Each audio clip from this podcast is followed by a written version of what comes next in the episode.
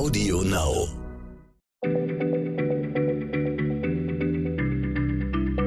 Schneller Schlau, der kurze Wissenspodcast von PM.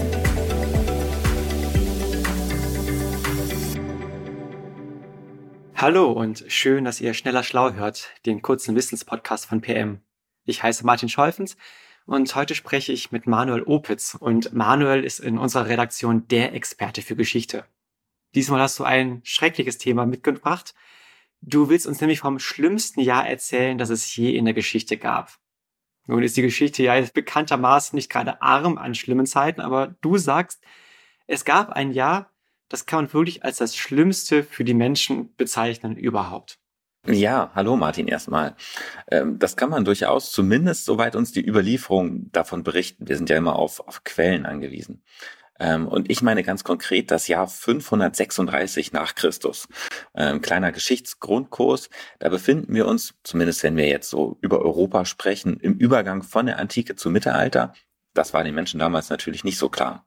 Das Weströmische Reich war schon untergegangen. Im östlichen Mittelmeerraum, da bestand das Byzantinische Reich weiter.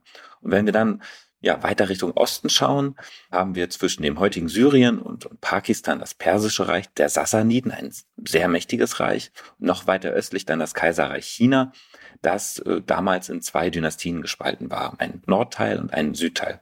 In Mittelamerika war, war das wiederum die Zeit der Maya. So, und in diese Welt brach jetzt eine Katastrophe herein. Was könnte da passiert sein? So ein bisschen gebrannt durch die letzten Jahre wäre meine erste Vermutung, gab es damals eine Pandemie? ja, Martin, das ist schon naheliegend, gerade in diesen Zeiten. Äh, und tatsächlich bist du auch schon so auf der richtigen Spur. Zumindest gehörte eine verheerende Seuche zu den Folgen des Unglücks im Jahr 536. Denk mal so in die Richtung Naturkatastrophen. Bei Naturkatastrophen fallen mir als erstes zwei Sachen ein, nämlich Meteoriteneinschlag oder Vulkanausbruch. Ja, äh, Vulkanausbruch.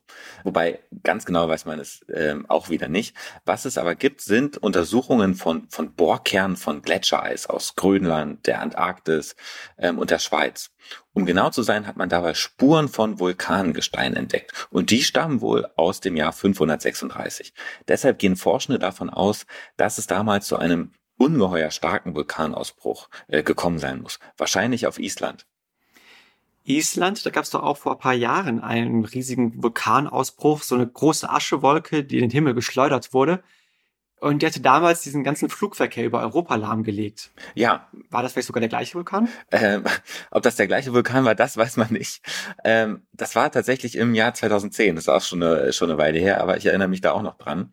Äh, nun ist es so, dass im Jahr 536 dieser Vulkanausbruch noch viel gewaltiger ähm, gewesen sein muss. Die Explosion schoss gewaltige Mengen an schwefelhaltigen Partikeln in die Atmosphäre.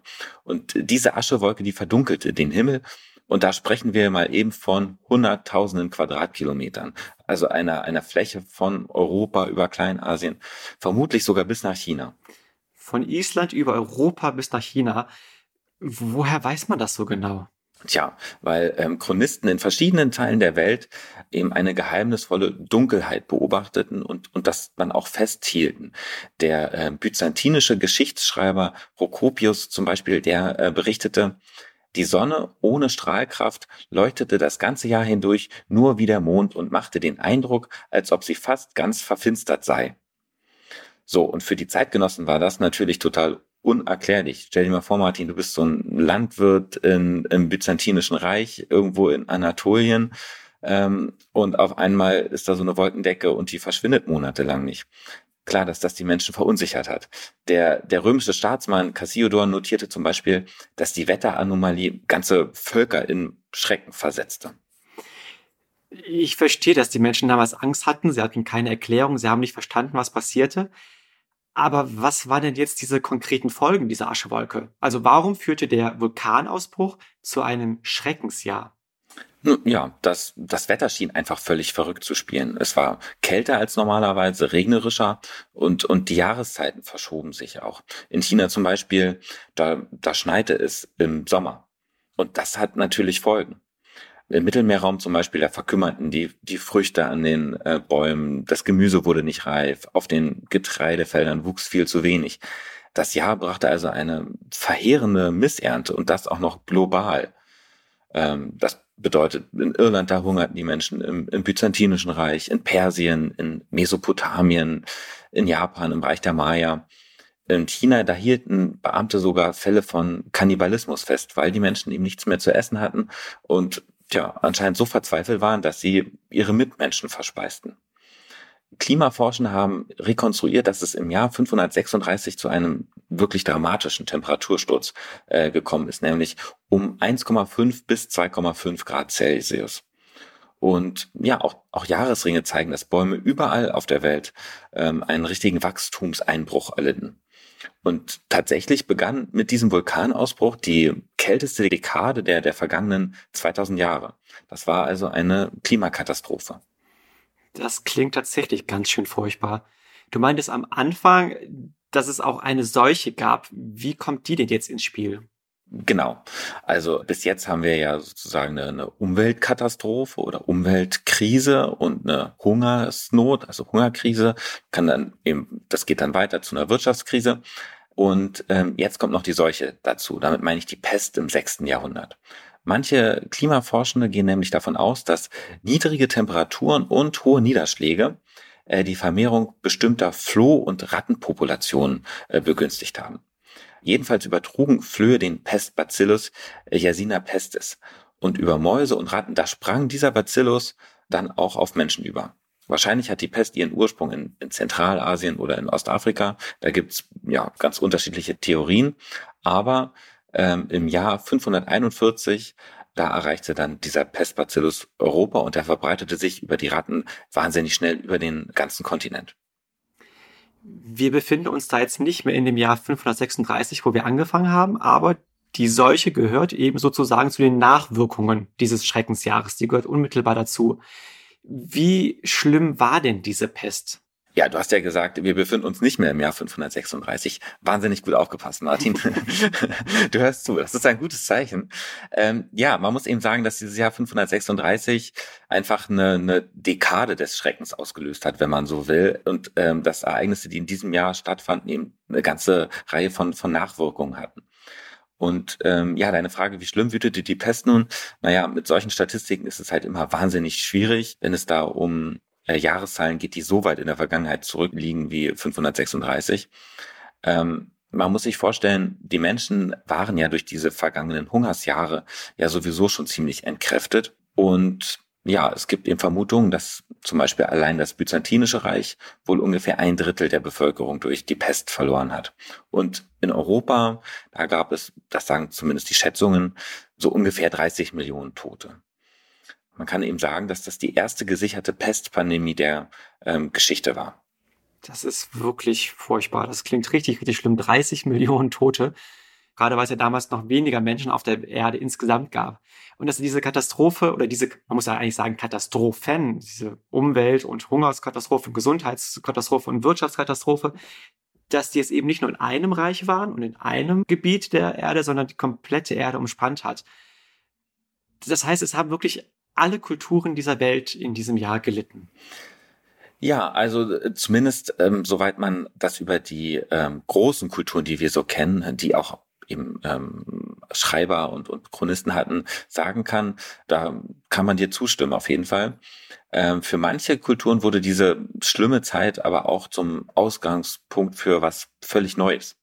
Ähm, Ende 2021 hat ein Forschungsteam zum, nämlich die Folgen des Vulkanausbruchs ähm, in Nordamerika untersucht. Und dabei haben Forscherinnen und Forscher was ziemlich Spannendes rausgefunden. Dieses Jahr 536, das legte für die ähm, Kultur der Ancestral Pabloans, die hat man früher Anasazi-Indianer genannt, für diese Menschen legte das Jahr 536 den Grundstein für einen zivilisatorischen Aufbruch, könnte man so sagen ein Aufbruch in der Katastrophe. Wie kann das sein? Also waren die Menschen nicht so schlimm betroffen von dieser Katastrophe wie die anderen Menschen? Ähm, nein, auch dort hat der Vulkanausbruch eine, eine Kälteperiode ausgelöst. Aber bis so ungefähr zum Jahr 536 haben die Menschen dort, das war im, im Südwesten der heutigen USA, in den Hochebenen des Colorado-Plateaus, äh, da haben die Menschen in eher losen, kleinen Sippen äh, gelebt. Manche waren als Jäger unterwegs, andere ließen sich als Bauern nieder. Und diese kleinen Gemeinschaften, die hatten quasi kaum einen Austausch miteinander. Die, die blieben mehr oder weniger ja unter sich. Und diese Katastrophe von 536, die änderte alles. Die Menschen rückten in der Not zusammen. Die Sippen, die nahmen auf einmal fremde Leute in ihren eigenen Reihen auf. Sie teilten ihr Wissen untereinander, zum Beispiel in der Töpferkunst ähm, oder in der Architektur. Und ähm, sie wurden auch sesshafter. Ähm, so entstanden dann Ende des 6. Jahrhunderts immer größere Siedlungen und, und die bildeten dann einen Auftakt für, für die kulturelle äh, Blüte der Pablones.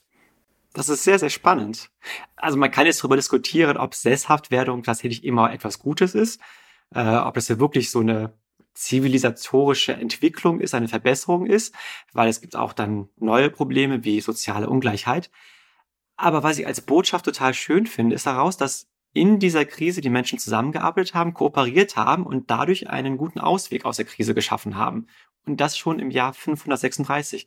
Das finde ich eine ganz tolle Botschaft, die man rausnehmen kann aus dieser schlimmen Zeit. Wer noch mehr Lust hat auf Geschichtsthemen, dem empfehle ich mal reinzuschauen in PM History, unser Geschichtsmagazin. Da gibt es auch noch ganz viele tolle Sachen und Manuel ist da auch mal dran beteiligt. Vielen Dank, Manuel, und vielen Dank, liebe Zuhörerinnen, fürs Zuhören. Bis zum nächsten Mal. Tschüss. Schneller Schlau, der kurze Wissenspodcast von PM.